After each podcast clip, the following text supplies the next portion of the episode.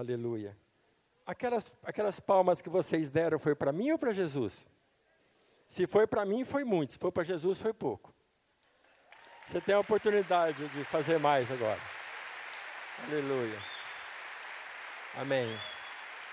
Glória a Deus. Aleluia. Tá bom, mas você pode fazer um pouco mais, viu? Que privilégio estar aqui nessa manhã, que honra. E realmente não tem explicação, não tem o que falar de um projeto de Deus, de uma graça de Deus em ter nos alcançado, mudado a nossa história. E hoje cumpre-se um sonho de uma mulher de Deus de 30 anos. Eu vou tentar não chorar, mas vai ser difícil. Já chorei essa semana um monte. Mas a graça de Deus, quando nos alcança, amados, quebranta o coração de um homem, não tem como você explicar, você só vive isso. E nessa manhã eu quero compartilhar um pouquinho com você daquilo que nós temos vivido ao longo desses 30 anos, alguns testemunhos que você ouviu durante a integração, enquanto com Deus você vai ouvir de novo. E eu confesso para você que eu falei com Deus sobre isso essa semana. E eu falei, Deus, mas eu vou dar alguns testemunhos que há 30, 40 encontros eu dou, 30, 40 integração eu dou. E Deus falou comigo muito claramente, falou, Paulo, faz a tua parte, deixa o resto comigo. Então você que está aqui nessa manhã, eu quero dizer a você, meu amado, que esse é um dia marcante na sua vida. Eu sinto da parte de Deus que você vai receber marcos na sua vida nessa manhã, que a tua vida nunca vai ser a mesma. O teu casamento nunca mais vai ser o mesmo. Não é porque eu estou aqui pregando, mas porque a graça de Deus, a unção de Deus está nesse lugar. Nessa manhã tão linda de domingo que Deus nos escolheu para marcar as nossas vidas com a Sua palavra, com o louvor, com a adoração. E a Ele antecipadamente eu quero entregar toda a honra e toda a glória em nome de Jesus. Para você que nos visita, nessa semana eu lancei uma campanha já há alguns dias, hashtag Amém Paulão para animar ele. E eu consegui alguns, porque quando eu fui escalado para pregar, eu estava com dois amém, da minha esposa e do Jamiro. E aí eu lancei o hashtag e eu, eu, deu fruto, gente. Um monte de gente. Queria saber, o Pedro está aqui, o Pedro do Expresso Despachante está aqui. Você está em algum lugar, Pedro? Olha lá, está lá no fundo. Obrigado, lá. Obrigado, Pedro. O Pedro mandou uma mensagem, junto foi Paulão, quatro, mais quatro, amém. Estou com a minha esposa, meus filhos. Então, a graça de Deus está presente nesse lugar, amigos que, que me nos amam, que nos honram. Para você que nos assiste pela internet também, seja bem-vindo a, a, essa manhã tão linda que Deus possa alcançar o seu coração. Quero mandar um abraço especial para o pastor Corsini, pastora Cidinha, mandou uma mensagem ontem. Quero mandar um abraço especial também. Não sei se ele conseguiu se conectar conosco. O pastor Herbert e a pastora Bel. Eles estão em Atenas, na Grécia, nessa manhã. Eles estão tentando conectados. Olha, nós vamos ficar ouvindo a tua palavra e tal. Então, pessoas que fazem parte da nossa história, fazem parte da nossa vida. Uh, pastor Davi falou um pouquinho. Nós começamos a nossa. Você que gosta de datas, eu conheci a pastora Marúcia no dia 15 de novembro de 1979, às 18 horas. E aí, durante cinco anos, nós namoramos, nós desnamoramos, nós noivamos, nós desnoivamos. E em fevereiro de 84, é, numa madrugada, eu abordei ela na casa dela, depois que um ano que a gente estava separado. E aquelas coisas bem, bem legais, sabe, que, que alcoólatra faz, né? Para na casa da namorada, duas horas da manhã, acelerando o carro, acordando os vizinhos, os vizinhos saindo da janela, abrindo a luz, olhando, ver o que estava acontecendo. E eu falei, saí, ela saiu lá fora, eu falei, olha, nós vamos casar daqui um mês, tá? A gente já tinha separado, fazia um ano que a gente estava noivo, nós desnoivamos e vocês acham assim, todo mundo aqui às vezes crucifica eu, sabe? Eu sou o vilão da história. Mas vocês não conheceram a irmã um pouquinho, viu, gente? É, vocês não conheceram. A irmã fez algumas coisinhas feias, viu? O último noivado que a gente desmanchou, eu saí da casa dela um dia e estava chovendo muito e eu fui encontrar os amigos. Quem aqui já encontrou amigos? E nós fomos tomar um suco de laranja com algumas amigas também, ali na rua Maringá, e chovia muito. E era uma, duas horas da manhã, não sei, eu, eu vi uma moça com a, uma outra moça, com uma mulher de cabelo branco e tal. Os caras falavam, careca, os caras careca é a Marúcia. Falei, quem é Marúcia, pai? Duas horas da manhã. É ela, cara, lá, ó. Falei, rapaz, é ela mesmo. Sabe quando você alguém está me procurando? Ela olhou para mim, e uma atitude feia, irmão. Sabe que ela fez? Jogou aliança no meio da rua. Coisa feia. Viu? Além de ter dado, além de ter separado o noivado, ainda perdemos a aliança, então, que a gente tinha comprado. Então, e outra coisa, uh, então aí depois, em fevereiro de 84, eu falei, nós vamos casar daqui a um mês. Falou, olha, vai para casa, está cansado, você, né, tarde da noite. Tá. Falei, não, eu não saio daqui, isso é uma resposta tua. Se você não me dá uma resposta, e a coisa demorou um tempão. E acho que. E ela depois compartilhou comigo que Deus falou com ela naquela madrugada: olha, você casa com ele. Da onde eu tirei você, eu vou tirar ele.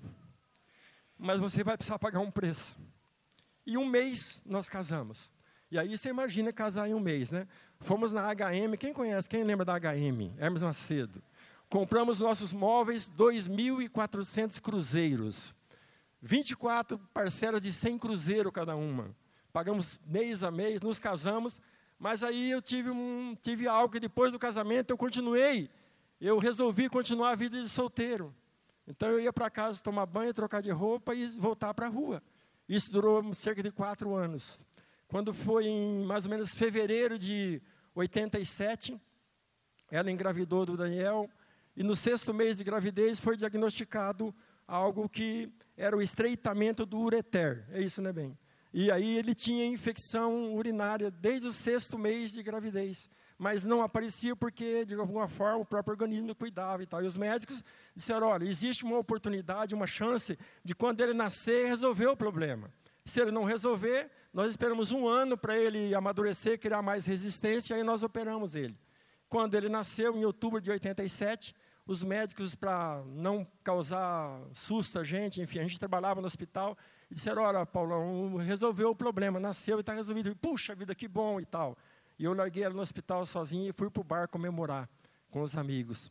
Isso era, para mim, era uma rotina. E depois de dois dias que ele estava no hospital, antes da alta, os médicos nos chamaram e falaram, olha, a gente falou para vocês para animar e tal, mas não resolveu o problema. Vai vai ter que esperar aguardar um mês. E tem um problema que eu quero falar para vocês.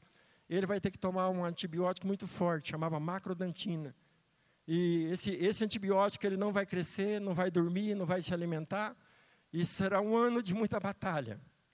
Então a Marúcia tinha um alcoólatra em casa, um drogado e um filho doente para cuidar.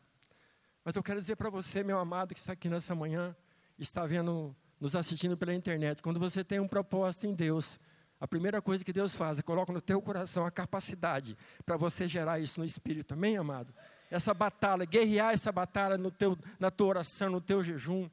E aí, de, depois de seis meses que ele estava tomando o remédio, a gente fazia exame toda semana para acompanhar o processo da infecção. De tanto ela pegar no meu pé, de tanto ela falar na minha cabeça, eu fui com ela na igreja, lá na Itapicurus. Eu falei para ela, eu vou com você, mas se me faz um favor, fala para aqueles caras não não vir encostar a mão em mim. E nada de ficar abraçando aquelas coisas que vocês fazem lá, porque ó, eu não estou afim dessas coisas. Avisa os caras, tá? E ela, como mulher sábia, não abria sua boca. Permaneceu muda perante o seu tosqueador. E aí nós chegamos na igreja, chovia muito aquela noite, um domingo à noite, o pastor Samuel pegou o Daniel e disse, olha, eu vou orar por ele agora. E Deus vai curar o seu filho nessa noite. E você vai me prometer uma coisa. Eu pensei, falei, cara, ele vai pegar meu dinheiro. Aquelas coisas de ímpio, né? O que, que você pensa? O cara vai pedir, vai pegar meu dinheiro. Outra coisa, não, ele vai pedir para me virar crente. A única coisa que ele disse para mim, olha, a única coisa que eu quero que você faça é que você entregue a sua vida para Jesus. É a única coisa. Obrigado, pastor Samuel, por tanto amor e tanta graça. E ele orou para o Daniel, ungiu ele no domingo à noite, na segunda-feira cedo, nós voltamos a fazer o exame, chegamos lá, o médico fez o exame, comparou de sexta, de segunda, falou, olha, tem alguma coisa errada. Não está batendo. Vamos fazer em outra máquina de ultrassom. Aí passou para outra máquina, falou, cara, não está batendo. O cara que fazia ultrassom era amigo nosso, a gente trabalhava no próprio hospital. Eu sei que depois da terceira na máquina, ele falou, olha, eu não consigo entender, mas não está batendo o exame de sexta com o de segunda. Tem alguma coisa. Vai, procura o médico que está cuidando dele, que ele vai, vai falar alguma coisa. Nós chegamos no médico, o médico falou, olha, vocês acreditam em obra divina? Se vocês acreditam, teu filho está curado. Glória a Deus por isso.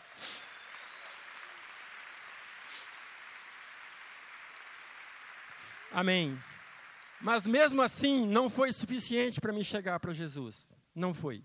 Ainda quase dois anos eu continuei ainda na mesma vida, levando a vida de solteiro, envolvido numa vida de alcoolismo, de drogas, de amigos que realmente uh, uh, faziam parte dessa, desse processo.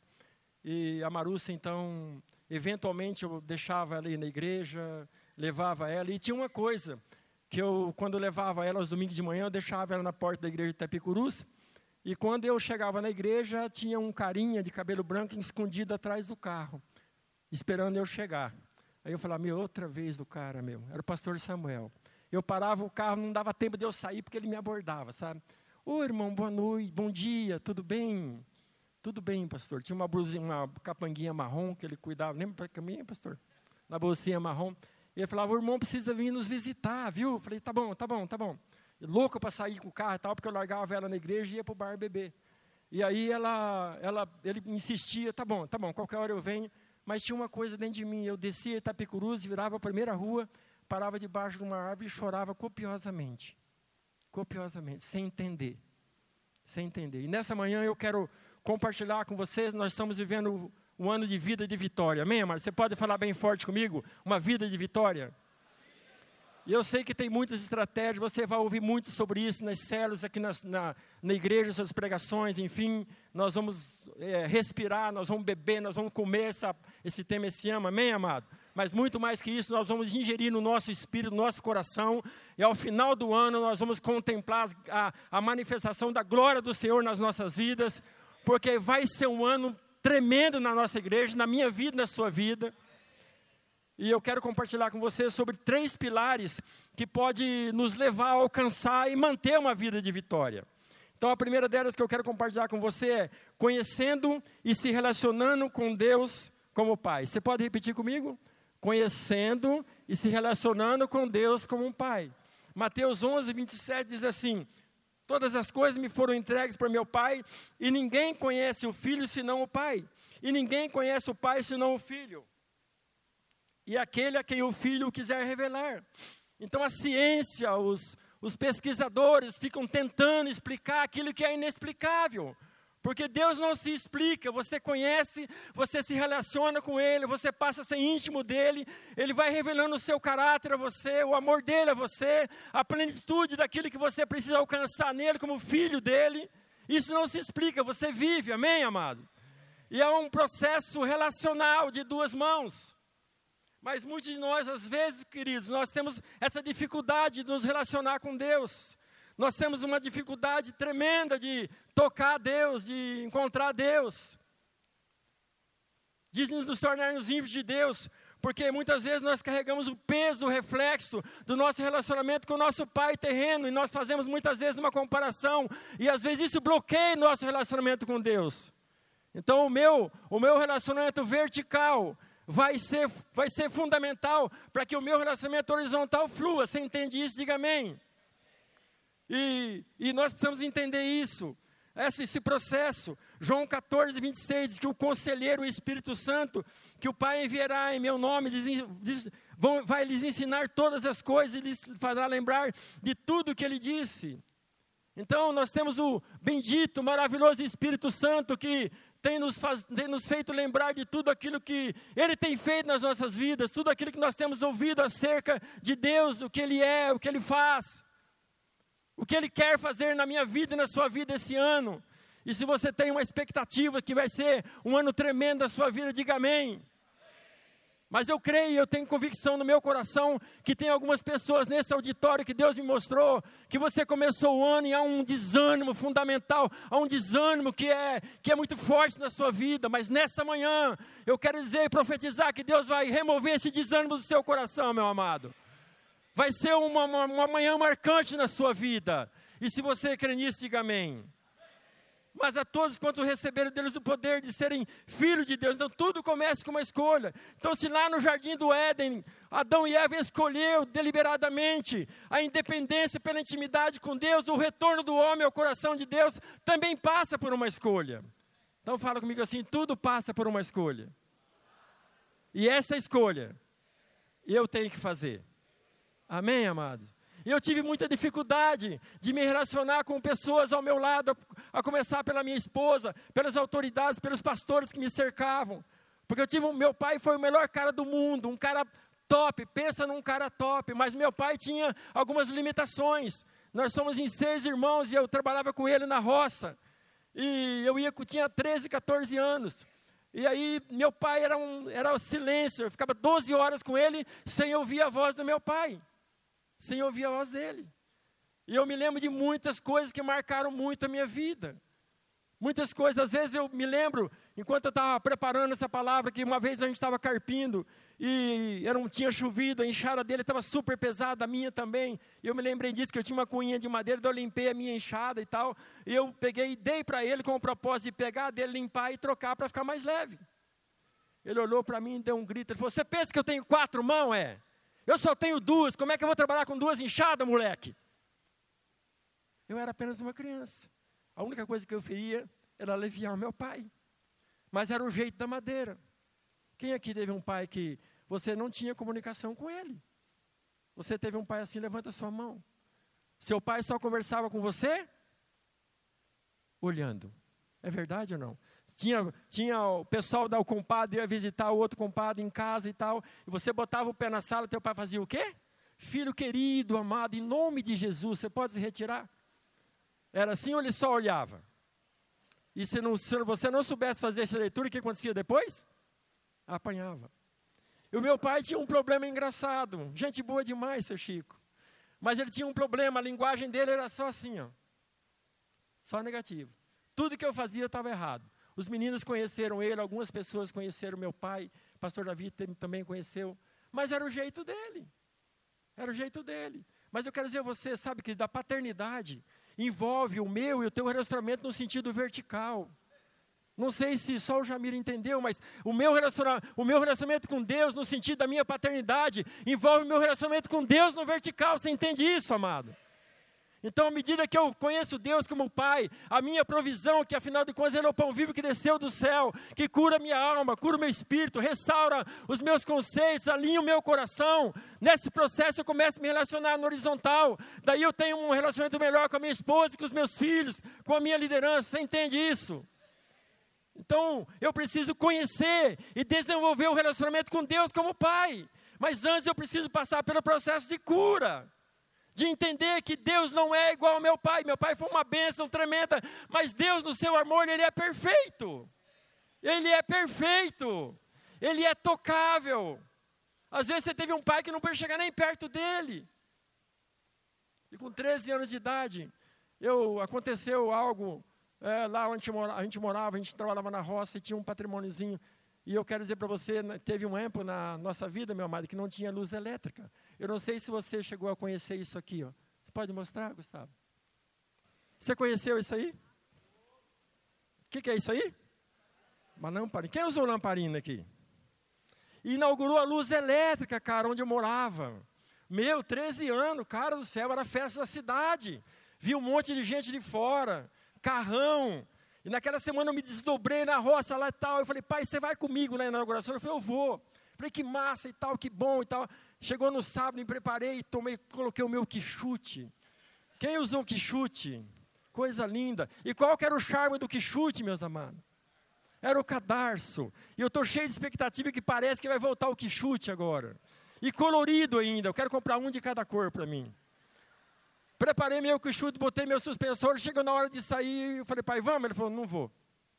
Falei, mas o senhor falou que ia. Não vou. Mas, pai, a semana inteira na roça, lá nós dois. Pai, você falou que ia. Não vou. E eu fui sozinho. Me tornei lá, tinha muita festa, muita pinga, muita cerveja, muita loucura, inauguração. E eu me encheram e eu fiquei bêbado, com 13 anos de idade. Sem eu querer empurrar o goela abaixo. E cataram eu, levaram para casa, botaram no jardim de casa lá, bateram palmas, saíram correndo, porque meu pai tinha uma fama de, de homem ser duro. Nada, o cara era uma moça, meu. Quem conviveu com ele sabe que ele era uma moça, mas já era o jeito dele. Não dava, não abria, não mostrava os dentes para qualquer um, não. Era uma pessoa simples, rude. E aí, quando meu pai chegou e eu levantei a mão para ele me levantar do chão, ele virou as costas e saiu. Quer dizer a você que está aqui nessa manhã, que tem um filho. Nós trabalhamos com dependente químico já há oito anos, temos vivido experiências tristes por falta de um verdadeiro exercício de paternidade. Porque sabe, meu amado, o exercício da paternidade envolve você estar presente na vida do seu filho, não só nas horas boas, mas nas horas das crises também. Eu vi um amém de uma irmã só. Não pode ser. Paternidade envolve você estar presente na vida dos seus filhos na hora da crise de você se fazer presente, de você acumular um saldo de relacionamento. E naquela hora eu pus na minha cabeça: um dia eu vou crescer, eu vou me tornar um alcoólatra, eu vou matar meu pai, eu fazer ele morrer de amargura. Com 16 anos de idade, tomei, me tornei um alcoólatra, cheguei ao ponto de beber álcool de automóvel. Tal era o grau. Do álcool eu fui para maconha, do maconha fui para lança perfume. E assim, e assim foi uma, uma história de alguns anos. Então, quando você não, quando você não entende, não entende esse processo, meu amado, você passa a, a não só a, a, sofrer, mas faz sofrer as pessoas que estão ao seu lado. Oséias capítulo 6, versículo 3, você pode repetir comigo? Você pode repetir comigo? Conheçamos e prossigamos em conhecer ao Senhor. Então, não basta apenas conhecer Deus, você tem que prosseguir, desenvolver o teu relacionamento com Deus na intimidade. Ter tempo de qualidade com Deus, ouvir a voz de Deus, porque eu quero dizer a você, tem muitas coisas no coração de Deus que Ele quer compartilhar comigo e com você, meu amado.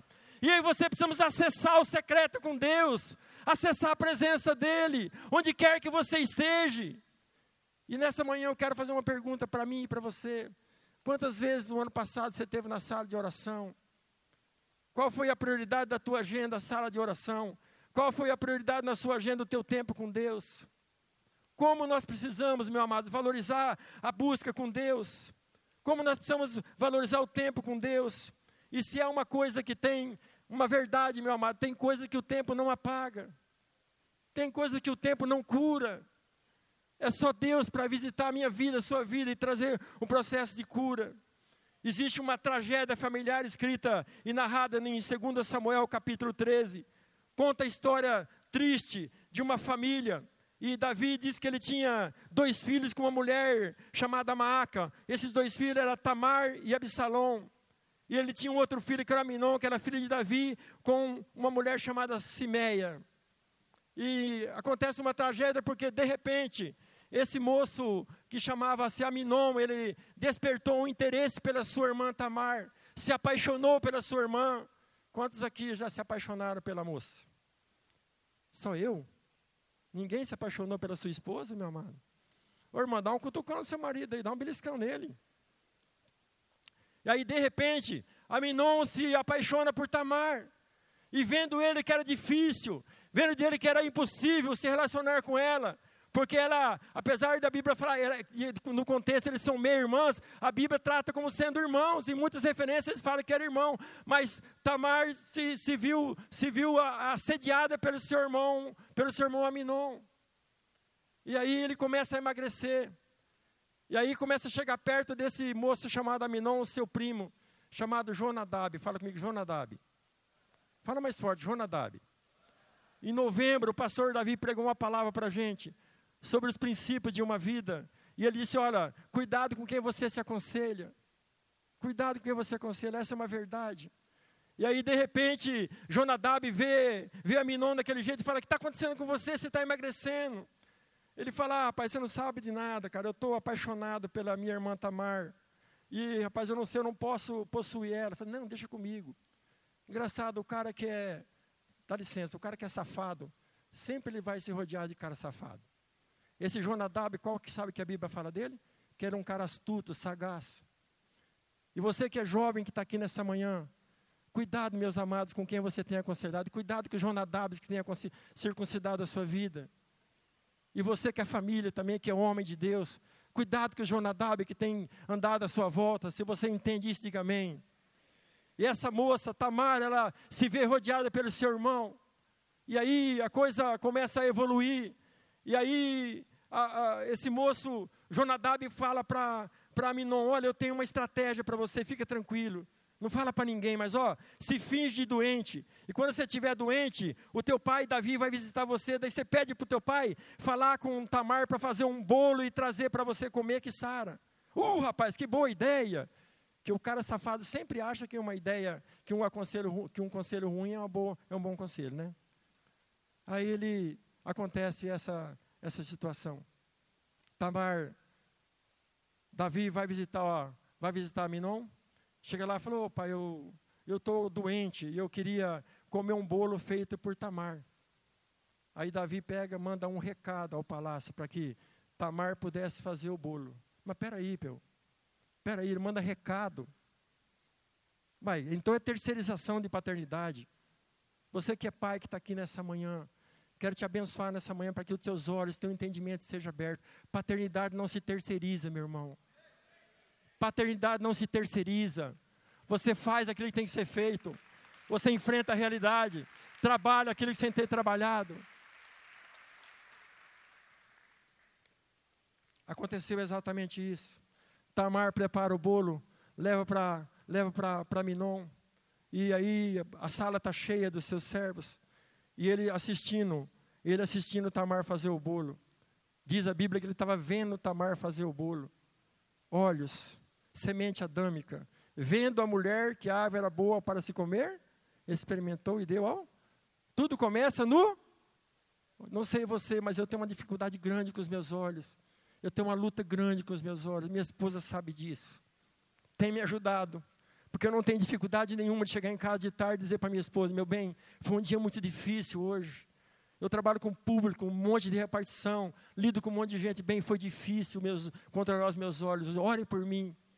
Eu tenho feito uma oração permanente, que é fazer uma aliança com os meus olhos. Quem sabe nessa manhã, eu e você podemos fazer essa oração.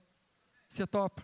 Põe a mão nos seus olhos então um pouquinho. Fala comigo, Senhor Jesus, nesta manhã, eu faço uma aliança com os meus olhos, porque tua palavra declara: se os meus olhos forem bons, todo o meu corpo será bom. Então, nessa manhã, eu consagro a ti os meus olhos para a tua glória e louvor do teu nome. Amém, amados? Nós precisamos ter diariamente essa vigilância. E ele ficou assistindo, assistindo uh, Tamar fazer o bolo, e o bolo, e ela prepara o bolo e leva para ele. E ele fala: ah, não, mas eu queria comer na sua mão. Ah, peraí, meu. Peraí, o cara é safado. Comer na mão dela. E aí ela fala, ele fala, tira o pessoal da sala. Tira o pessoal da sala. O pessoal sai, aí eles, olha, traz o bolo na minha mão. E aí Tamar vai e põe o bolo na mão de Aminon. E Aminon pega e violenta a sua irmã. Antes disso, ela pega e faz uma declaração. Ela faz uma declaração, ela tenta se defender, ela tenta argumentar: não, meu irmão, não se faça isso, não faça essa violência, não se faça uma coisa dessa em Israel, não cometa essa lecura. Espera uma coisa, dizer uma coisa para você: não faz isso em Israel, não faz em Londrina, não faz no Brasil, não faz em lugar nenhum. Porque o incesto e o, e, e o pecado é uma coisa que abomina o coração de Deus. Porque nós somos guardadores das nossas irmãs, da nossa esposa. Antes de nós sermos nossas esposas, meu amado, você que está namorando, essa moça, antes de ela ser tua namorada, ela é tua irmã em Cristo, meu amado. Guarde o teu coração, cuidado. Nós temos, tivemos o privilégio de ter quatro filhos. E agora eu tenho três netos: Daniel, Mariana, Paulinho e Rebeca são nossos filhos. E eu tenho três netos: tenho o Guilherme, tem o João e agora tenho a Isabel, a terceira neta que está chegando. Obrigado, Paulinho e Isabel. E aí, Rebeca? Já estou profetizando sobre Isabel. Então, esse processo é, é, é, é, a ausência da paternidade. Onde estava Davi, que não teve presente na hora desse ato? Como eu e você precisamos abrir os nossos olhos para estar presente na vida dos nossos filhos. Mas quem sabe quem sabe a agenda de Davi estava super ocupada no palácio. Quem sabe ele estava preocupado com os políticos, os deputados, os governantes. Deixa eu perguntar para você uma coisa, meu amado. Como é que está a tua agenda nessa manhã? Como é que está a tua agenda nesses dias? Tem espaço para os seus filhos? Tem prioridade para os seus filhos? Nós fizemos umas coisas meio malucas, eu fiz com meus filhos. Quando eles tinham 10, 12 anos, eles tinham uma mania de querer sair para a rua para pular caçamba. Mas eles não entenderam que eu tinha 50, eles tinham 12. E a gente saía para a rua pulando, subia a calçada, pulava caçamba e vai, vai, uma, duas horas da manhã, parava no McDonald's para comer lanche, odeio McDonald's. Mas tinha que comer, tá bom pai, tá ótimo, muito bom, mas eu queria investir no relacionamento com os meus filhos, queria gastar tempo, queria estar perto, sabe por quê? Porque na hora da crise, na hora do conflito, eu tinha um saldo com eles para poder exortar, para poder chamar a atenção, O problema, muitas vezes, nós, queridos, é nós só cobramos, cobramos e cobramos, ou, ou, ou olhamos negativamente, reprovando. E, e, o que é mais difícil isso, você não cuidar, você vai repetindo isso durante a sua vida. E muitas vezes, a pastora Manus disse para mim, bem, você, as crianças estão me olhando exatamente como você me olha, com olhar de reprovação. Com olhar de reprovação. Como nós precisamos ser curados, amém, amados? Porque deixa eu falar uma coisa para você. No dia que eu e você nos tornamos filhos de Deus, é porque nós fomos aceitos por Deus. E se nós fomos aceitos, é porque nós fomos aprovados como os filhos. O processo da cura, do crescimento, isso vem com o tempo, mas a aceitação minha e tua, no plano, no coração de Deus, é uma prova de que eu e você somos aceitos, aprovados por Deus e dignos de nos tornarmos filhos, amém, amados? Porque nós estamos praticando a palavra, nós o recebemos, nos tornamos filhos por herança, por direito, porque nos recebemos Ele como Pai. Vocês estão muito sério. Enquanto eu tomo água me refaço, dá um aplauso para Jesus.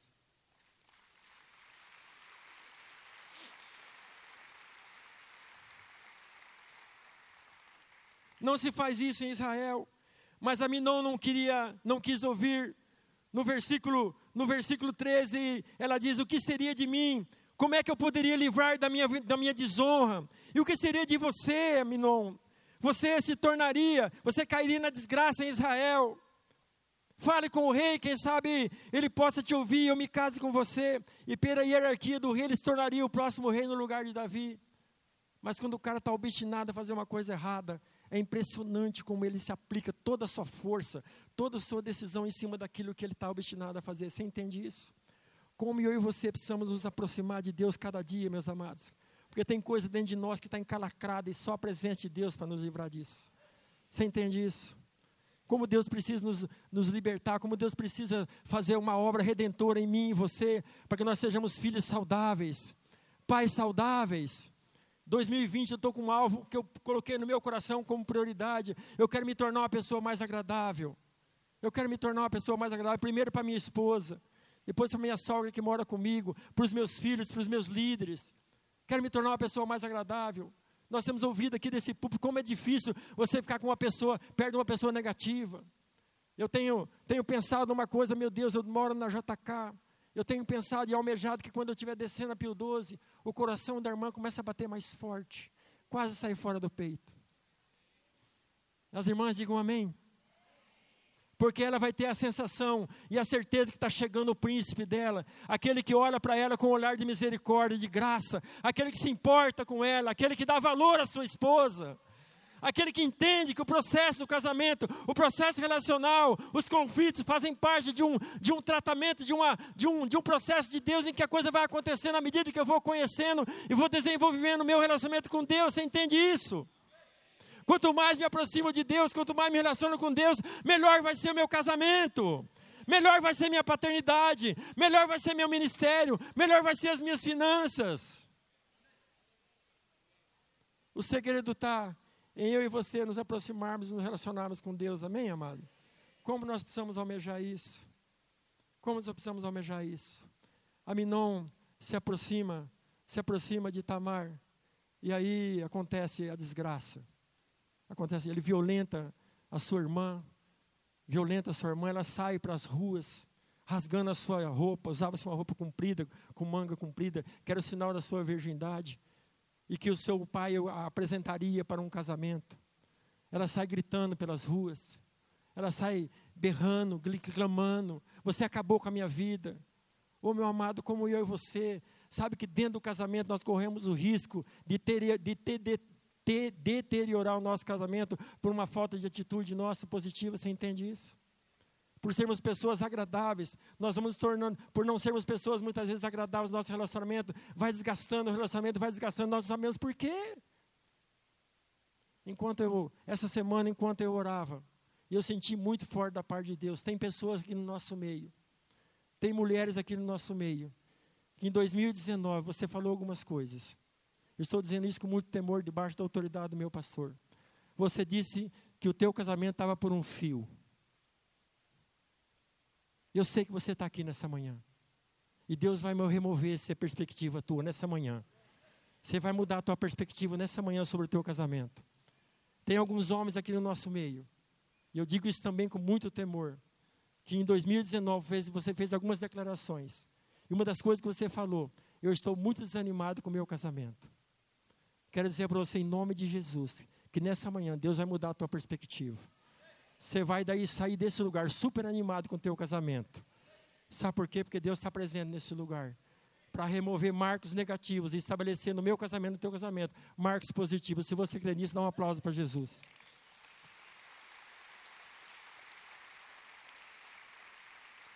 Sai gritando. Tamar sai gritando. Encontra Absalão. E Absalão diz a ela: O que é que teu irmão fez? O que é que teu irmão fez engraçado? Absalão, se ele perguntou como, o que, que Aminon fez com você, é porque ele conhecia o irmão. O que é que Aminon fez com você? Mas ela não disse nada e ele também não disse nada, não diga nem mal nem ruim, fica quieto. Em seguida o rei fica sabendo. Tudo isso que eu estou ilustrando para você é para chegar num ponto em que Davi não fez nada e ele não fez o que precisava ser feito. Apesar de ser pai, como rei, ele tinha o poder de mandar matar Aminon. Mas sabe por que ele não fez isso? Porque o seu pecado, o seu adultério com Batseba, o desautorizava a fazer isso. Ele correria o risco de dizer, escutar de Aminon, quem é você? Quem é você para vir fazer, falar alguma coisa para mim? Você fez pior do que eu fiz. Você mandou matar Urias, botou ele na frente do exército, matar Urias para ficar com Batseba. Que moral você tem para fazer comigo? Que moral você tem para me chamar a atenção? Queridos, eu e você precisamos ser homens irrepreensíveis. Fala comigo assim: eu preciso me tornar. Fala mais forte: eu preciso me tornar. Eu preciso me tornar uma pessoa irrepreensível. Deixa eu falar uma coisa para você. Nós vamos andando pela nossa vida, nós vamos empurrando a poeira para debaixo do tapete. Mas um belo dia a poeira se torna maior que o tapete. Como eu e você precisamos ser pessoas irrepreensíveis. Eu fiz sim, errei, pequei, mas olha aqui, ó. Contra mim nada há que ser acusado. Porque eu confessei para minha esposa, alcancei o perdão dela, alcancei o perdão dos meus pastores, alcancei o perdão de Deus. Contra mim nada há que ser acusado. Mas sabe o que me anima e que me deixa super feliz? É que no Salmo 51. Eu vou me ater um pouquinho mais nesse processo, depois eu ando um pouquinho nos dois outros pilares. Sabe o que me anima demais com esse com esse homem chamado Davi, com essa situação de paternidade, desse processo relacional com Deus. É que no Salmo 51, o profeta Natan chama Davi para repreendê-lo com adultério de Batseba. E aí nós encontramos um homem quebrantado, um homem que se, se, se, se, se desvanece, um homem que se, se entrega ao poder de Deus. Salmo 51, tem misericórdia de mim, ó Deus, por seu amor, por sua grande compaixão e apaga as minhas transgressões. Que coisa maravilhosa. A sua grande compaixão. Sabe que eu penso que Davi, que Davi disse? Senhor, o meu pecado é muito grande. Eu estraguei a minha família, estraguei uma nação, mas uma coisa eu sei: o teu amor é maior do que o meu pecado. Queridos, o amor de Deus cobre multidão de pecados. Amém, amados? O amor de Deus cobre a minha vida e a sua vida, não importa o que você tenha feito. O que eu preciso e você precisa é ter uma postura, ter uma atitude. Se eu creio e quero atrair a presença de Deus, quero atrair em 2020 uma vida de vitória para minha casa, para o meu casamento, para os meus filhos, para as minhas finanças, eu preciso aceitar o desafio de ter uma postura de buscar a Deus de forma incessante. Tem misericórdia, apaga as minhas transgressões. Não me expulses da tua presença, Senhor.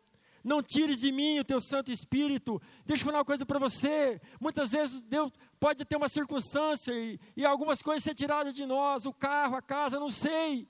Mas uma coisa eu e você não podemos deixar que seja tirada de nós é a presença de Deus. É a presença de Deus, meu amado. Faz toda a diferença na minha vida e na sua vida.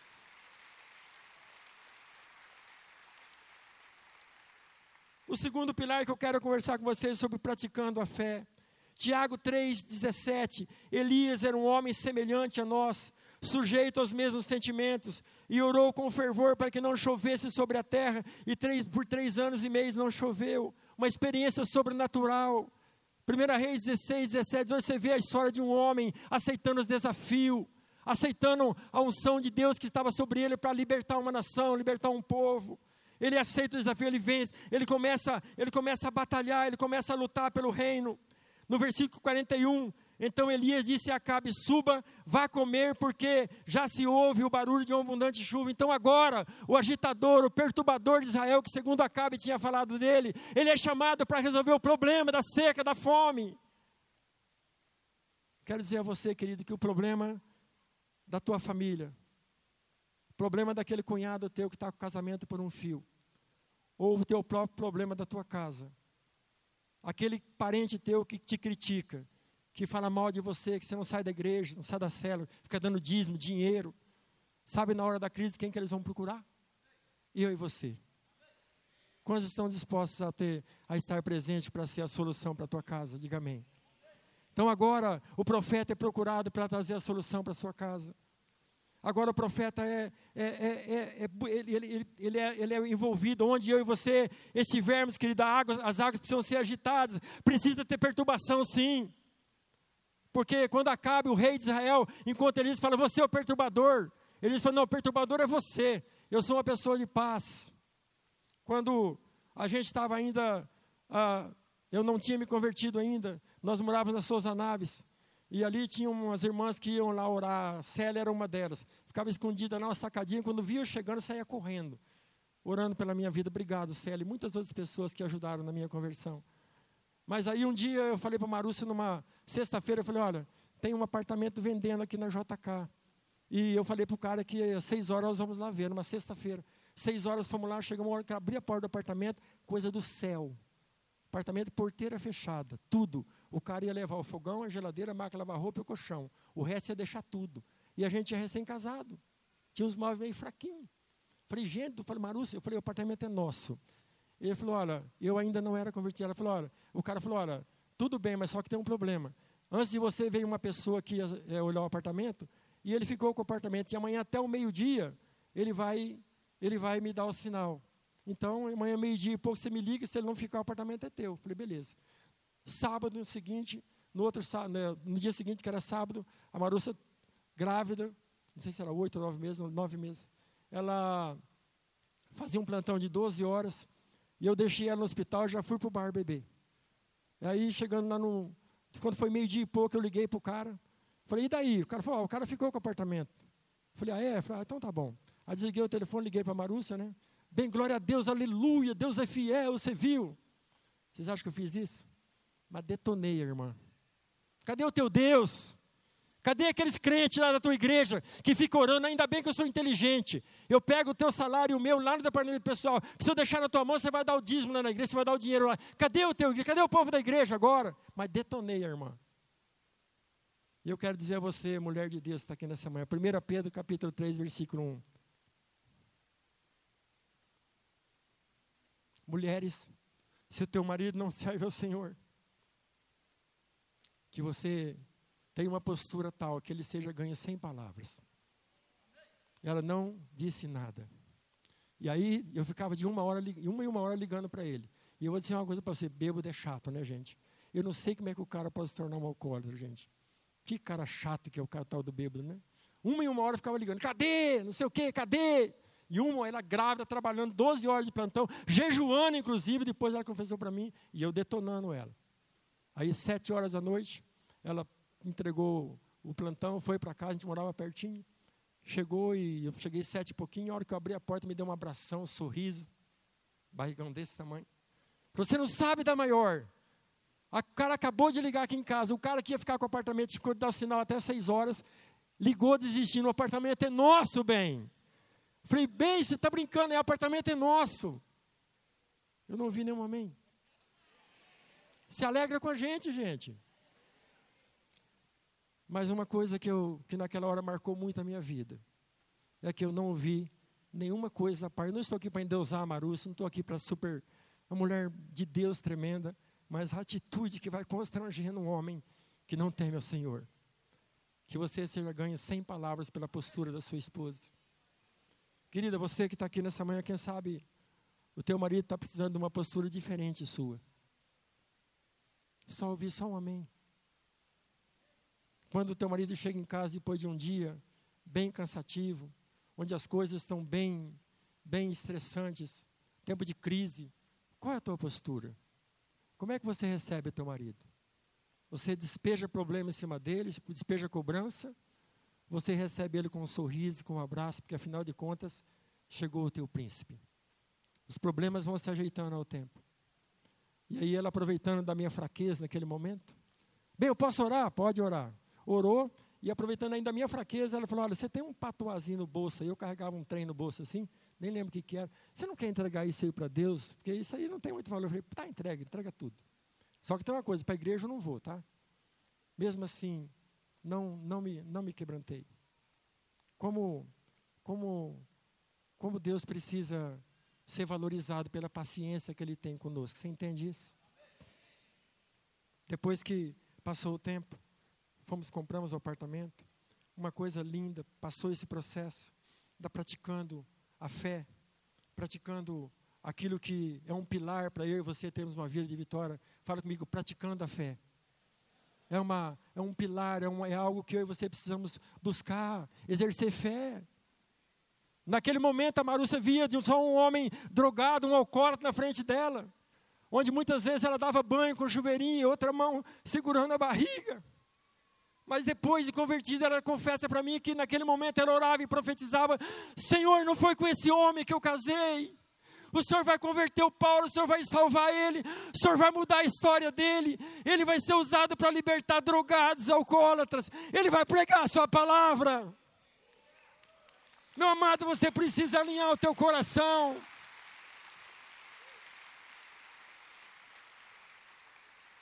E aí você precisamos alinhar o nosso coração. Muitas vezes nós estamos orando há tempos por uma coisa, mas nós precisamos entender a motivação dessa oração. Senhor, converte e usa para a tua glória. Conversamos muito essa semana sobre todo esse processo, coisas que nós podemos relembrar, as crises que ela passava sozinha, literalmente durante quatro anos, é, é, viúva de um marido vivo.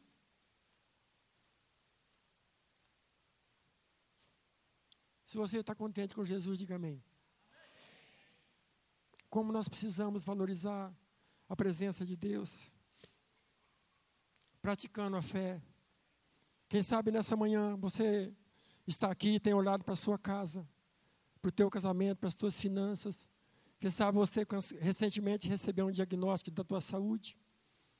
E você olha para tudo isso e você não consegue enxergar nada. Então talvez você enxergue como o servo de Elias enxergou nesse. Eu não sei se eu tenho mais orgulho de Elias ou do servo dele, pastor Davi. Eu não sei de quem eu tenho mais orgulho, porque o servo foi um cara, um monstro, né? Ele podia ter desistido da sexta vez. Na sexta vez, profeta, eu não vou, sete vezes, eu estou cansado, meu, vou lá, não vejo nada. O profeta falou, vai.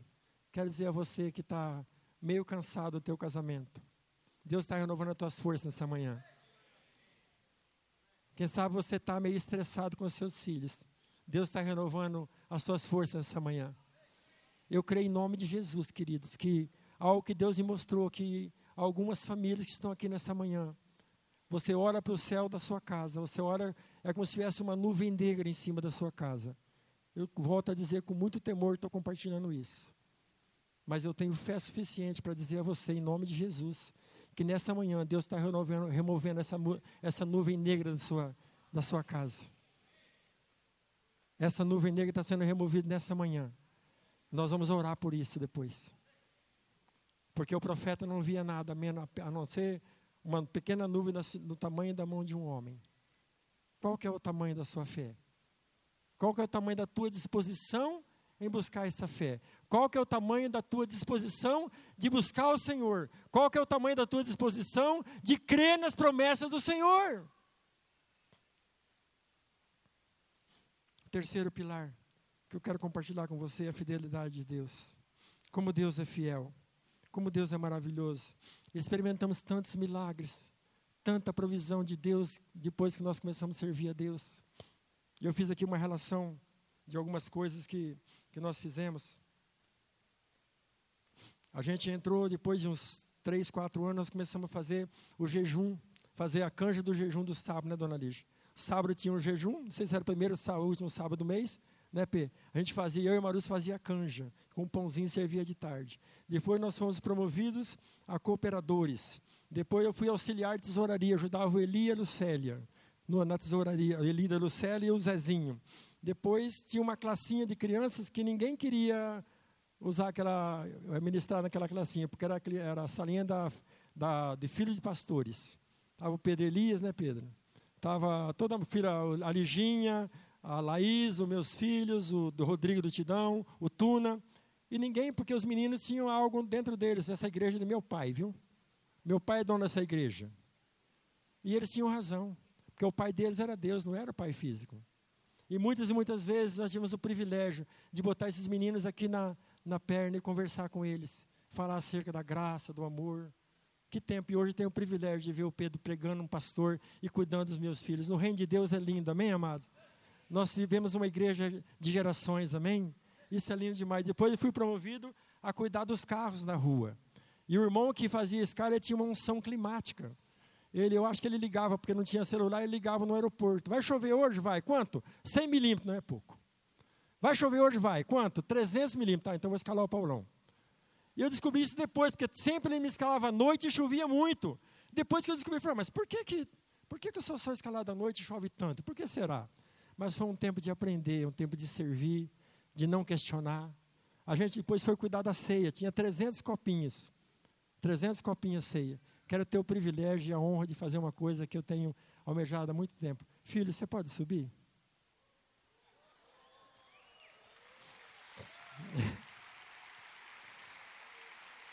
Dá um abraço aqui. Dá um abraço aqui. Amém. Obrigado, filho. Obrigado, filho, por você ter dito sim a Jesus. Obrigado, Daniel, por você ter sido, você ter dito sim a Jesus. E depois, na ceia, a gente cuidava, tinha 300 copinhos. E um belo domingo, calor de 40 graus, gente pelos corredores, pastor, pastor Samuel pregando a unção. E a coisa vai meio-dia, meio-dia 15, meio-dia e meio. Calor escorrendo, o povo suando. Aí liberou a ceia, servimos o, o, a, a, a, o pão. Depois fomos servir o cálice. Tinha acho que 10 bandejinhas. E aí servimos cinco e a cinco de baixo estava vazia a cinco de baixo vazia. Pensa na correria. O irmão responsável me deu uma chamuscada, mas pegou eu de acordo, mas fazia parte também do processo de aprendizado. Glória a Deus por todo ensino, toda batalha. E nem sempre foi um mar de rosa a nossa conversão. Tivemos muita luta, muita batalha, muitos problemas, problema de financeiro. Mas Deus foi tão fiel com a gente, de gerar em nós, gerar em nós o perfil de filho, de filhos ensináveis, filhos com um propósito, filhos com, com algo no coração, que tem algo lá na frente, que vai ser liberado, que vai ser abençoado por, por, por servirmos a Deus, porque vale a pena servir a Deus, meus amados. Tinha uma, tinha uma célula em casa, tinha uma célula em casa, tinha 60 adultos, 30 crianças, quem é daqui daquela época? Mauro Basílio, tem uma, uma galera aí, o Romulo, a Rosa, 30, 60 adultos, 30 crianças. A irmã Carolina, a irmã Carolina está aí? Foi convidada, não sei se ela está aí. Amém. Aí ela, ela, ela falou para o irmão Paulo, tem uma, uma criança aqui no, no bairro que está com câncer, em fase, já está perdendo os cabelos, tem, o menino está pele e osso, com 14, 15 anos, eu posso levar para ir para orar com ele? Pode. Atravessou o Leonor, foi lá no Bandeirantes, na hora de orar, Deus falou comigo, traz as crianças. Pus as crianças, pus os meus filhos, Oramos com aquela criança, foi totalmente curada. Mas deixa eu dizer uma coisa para você, meu amado. Deus não curou meu filho nessa época. Deus não curou. Tinha um problema em um dos meus filhos. E durante uns 10 anos nós tivemos que correr atrás de médico. Dependendo de cesta básica da igreja. Dependendo de, de socorro dos irmãos. Mas quero dizer, você nunca faltou nada. E com um detalhe, Nesses dez anos, nós nunca pensamos em desistir do ministério. Isso eu posso dizer isso com muito, um coração muito cheio de amor, não é, meu bem? Nunca passou pela nossa cabeça deixar o ministério, nunca. Porque nós entendíamos que tínhamos um chamado em Deus de cuidar de vidas, porque seria muito egoísta da nossa parte fazer o que Deus fez na nossa vida e ficar para nós mesmos. Quando nós instalamos o DJ há oito anos atrás, a pastora Mônica nos ministrando, diz: olha, o sofrimento em vocês não pode ser um fim em você mesmo.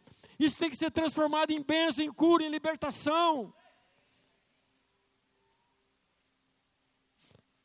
Nunca faltou nada. Foi um tempo de, de crescimento, de você aprender a entender que Deus é suficiente. Tempo da cesta básica. Da cesta de chegar um dia, amor, você diz, bem, a última porção de arroz e dois ovos vou fazer hoje. Tá bom. Me chamou, falou, bem, dá uma olhada. Eu olhei e falei, o que, que é isso? Transbordou o arroz, caiu tudo para fora. Falei, gente, que coisa maravilhosa. Que coisa maravilhosa. Então, o problema não está na quantidade, está no poder de Deus. E ela botou comida na mesa, eu, ora bem, eu falei, Deus me abençoe, amém. E aí, olharam para mim assustado, acharam que eu ia pregar no, no jantar e tal. Botei o arroz na boca, não desceu. Deus, na hora, me deu uma experiência sobrenatural. Eu senti como se fosse uma mão nas minhas costas. Eu cheguei até a levar um susto, olhei para trás. Uma voz muito audível diz: Olha, eu quero ensinar você, ensinar você a frutificar, mesmo em tempo de sequidão. Jeremias 17, 7. Bem-aventurado o homem que teme ao Senhor, cuja confiança está no Senhor. Porque vim no tempo de sequidão, ano de sequidão, ele não se afadiga e nem deixa de dar frutos, porque as suas raízes estão fincadas no, no, no ribeiro. Você entende isso? Sobre a minha libertação, eu de meses depois de chegar para Deus, durante dois anos, tive muitas recaídas. E um dia em São Paulo, num hotel, no último andar de baixo que eu estava dormindo, bebi muito aquela noite. E quando eu cheguei lá naquele último andar que eu abri a porta, uma, uma coisa estranha, uma imagem, não sei o que, que é, não consegui entender. Uma imagem, um troço e uma voz muito audível, muito audível, perguntou para mim: o que é que você está fazendo com a sua vida? Eu levei um susto, caí na cama, chorei 12 horas sem parar aquele dia. Nunca mais na minha vida e nunca mais vai acontecer que eu vou botar uma gota de álcool na minha boca. Nunca mais.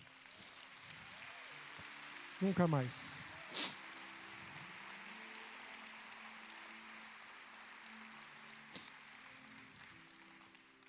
Queria, queria perguntar a você nessa manhã, como é que está a sua fé? Como está a sua vida? Como está a sua casa? O que é que você tem feito com a sua vida? Você que eu, que eu me referi até há pouco tempo, que vê a tua casa como uma nuvem sobre a tua casa. Eu sei que você está aqui. Eu quero convidar você, a toda a igreja, ficar de pé. Queria pedir que pudesse amenizar um pouquinho uh, a claridade do ambiente. Eu quero convidar você a vir aqui à frente. E nós vamos orar com você e essa nuvem vai desaparecer nessa manhã sobre a tua casa. Eu quero orar por você que o ano passado declarou e teve essa sensação de que o teu casamento estava por um fio. Deus está trazendo uma motivação nova para o seu casamento nessa manhã, meu amado. Eu quero convidar você a vir nessa manhã aqui. Você, homem que declarou que você não via, estava passando, o teu casamento você estava sem esperança nenhuma pelo teu casamento. Você se sentia muito desanimado. Eu quero convidar você a vir aqui à frente. Quero orar por você, quem sabe você recebeu um diagnóstico nesses dias e você está passando por uma crise. Um diagnóstico que mexeu muito com você, que tirou o teu chão, tirou, abalou muito você. Quero convidar você, enquanto nós cantamos a canção, Deus vai liberar cura nessa manhã. Queria convidar os líderes, supervisores. Aleluia, Jesus. Eu quero convidar algumas pessoas que têm, que têm sentido desmotivadas nesses dias. Você está sem motivação para recomeçar o ano. Eu quero convidar você para vir aqui, aqui à frente. Eu sei que você está aqui. Eu sei que você está aqui.